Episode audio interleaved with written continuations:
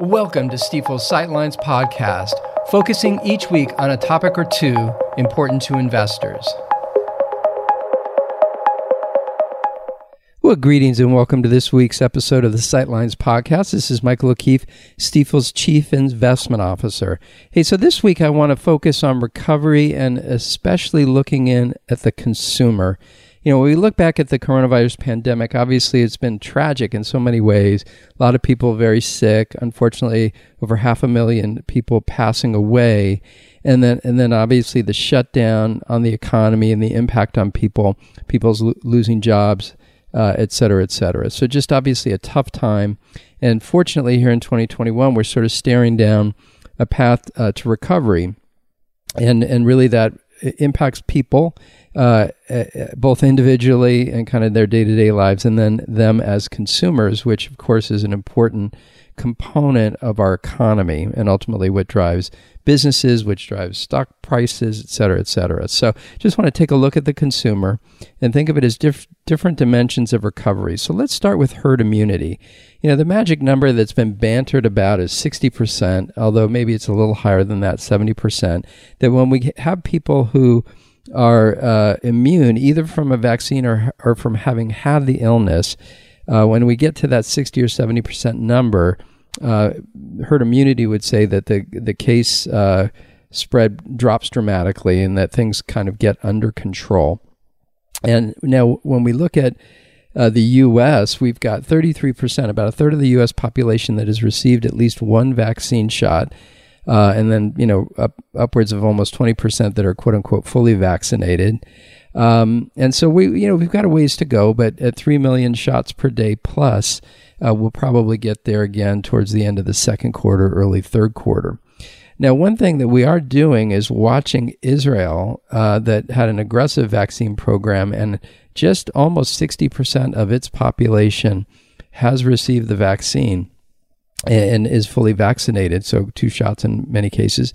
And you know, the bottom line is what we're starting to see is the caseload drop uh, a good amount. Um, so if you look at the last, I think seven day moving average is 326 uh, cases, and I think certain days where they don't have any cases, and that compares to about 8,000 a day at the beginning of the year. So, again, evidence in Israel early still that uh, herd immunity may be uh, kicking in, and that's a positive uh, as an indicator for the rest of us.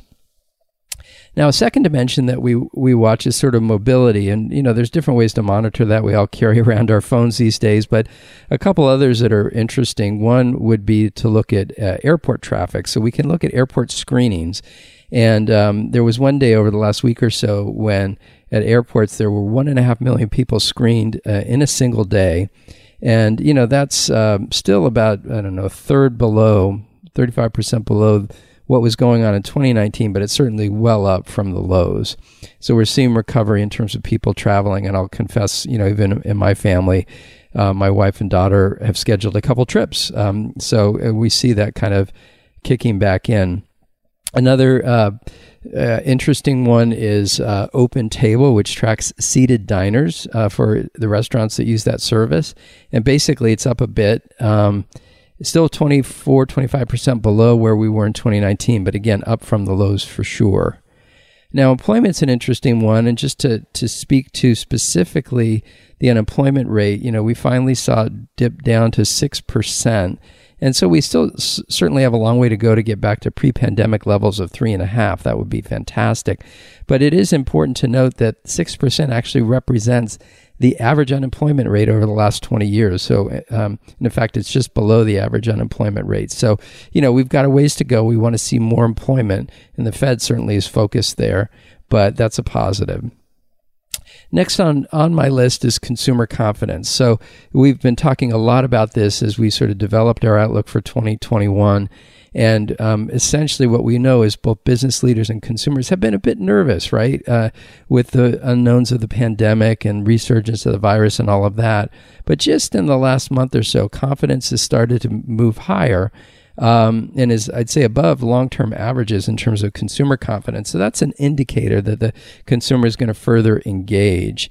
And um, and you know uh, one thing that's pretty interesting, kind of the next item, is personal savings. So as people got their individual checks from the fiscal relief uh, that we saw both in 2020 and now as we move into 2021, they're saving um, a decent amount of of the uh, of the uh, money that they're getting, and so uh, personal savings is up, uh, sort of well above long term average trends.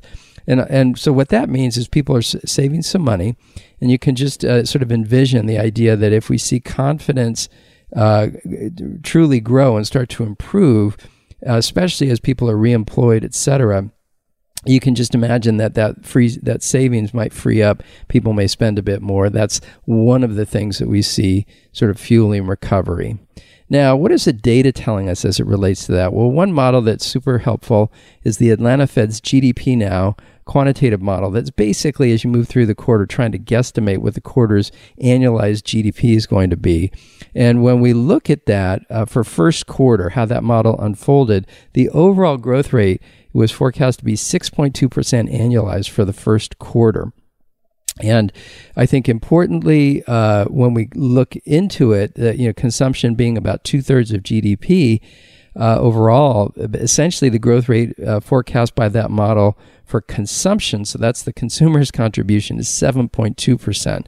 So basically, uh, the models are telling us, and I'd say the economists are anticipating strong recovery that includes significant contribution from the consumer.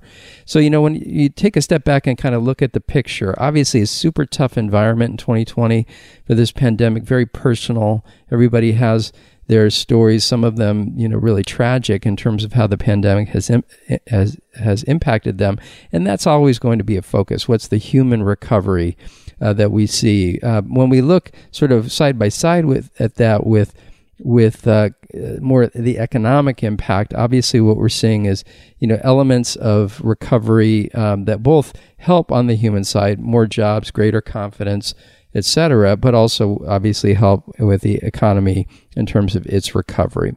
Anyway, so that's the topic I wanted to cover this week. I hope uh, you enjoyed it and uh, look forward to chatting with you next week. Thanks again for listening to Stifel's Sightlines. Be sure to subscribe wherever you're listening to automatically receive each week's podcast in your feed.